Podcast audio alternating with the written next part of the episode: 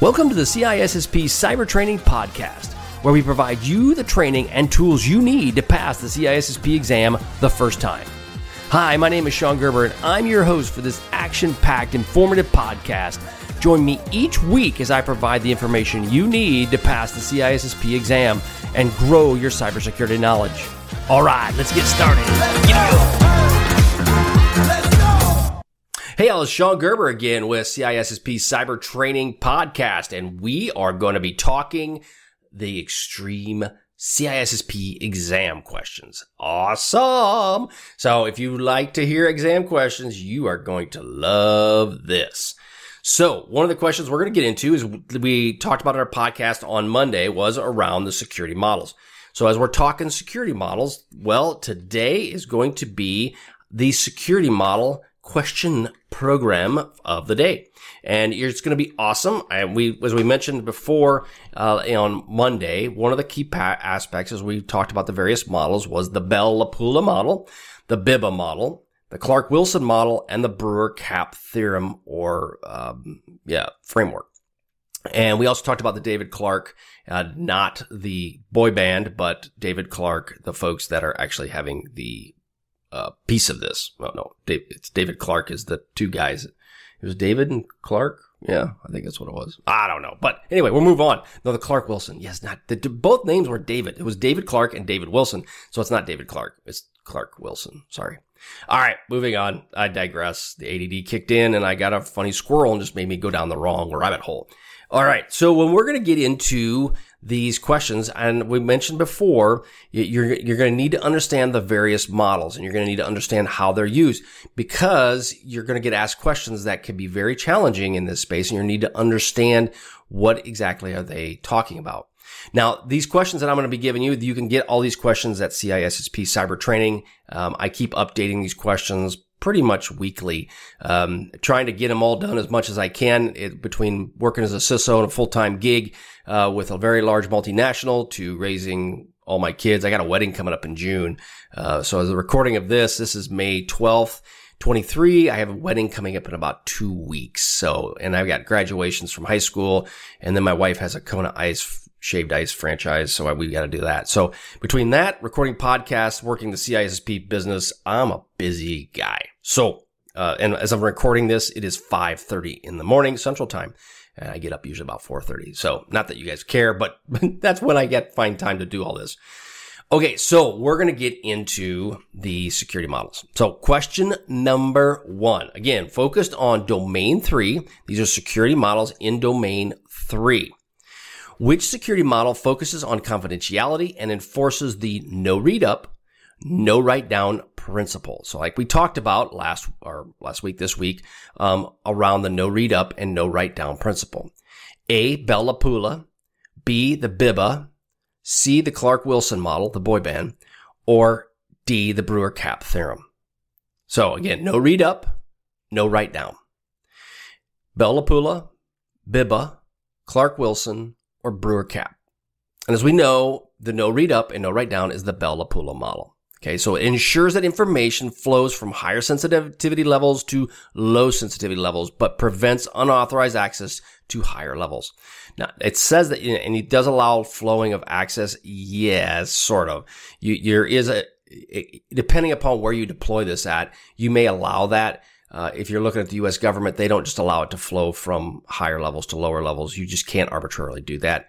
You have to follow a process by which you make that happen. But it's much easier to flow the data down than it is to flow the data up. Okay, now we're going to go on the next question. This security model that defines well-formed transactions based controls and separation of duties to maintain data integrity. We talked about this on Monday.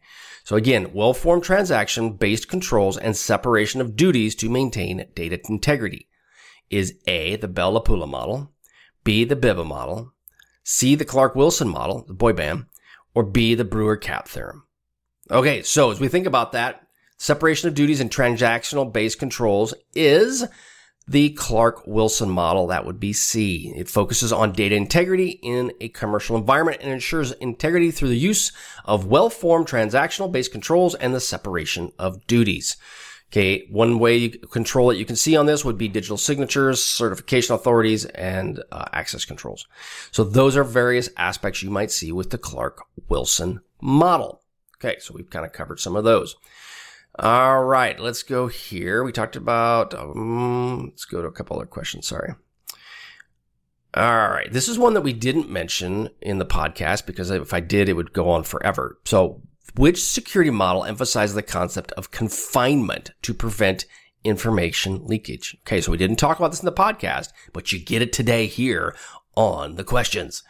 Which security model emphasizes the concept of confinement? A, the Bell LaPadula model, B, the Biba model, C, the Clark Wilson boy band model, or D, the non-interference model. Hmm, that's a new one, right? And I just kind of emphasize that. Which security model emphasizes the concept of confinement to prevent information leakage? It is D, the non-interference model. Now, this model focuses on preventing information leakage by confining the actions and information flow of subjects within their respective security levels.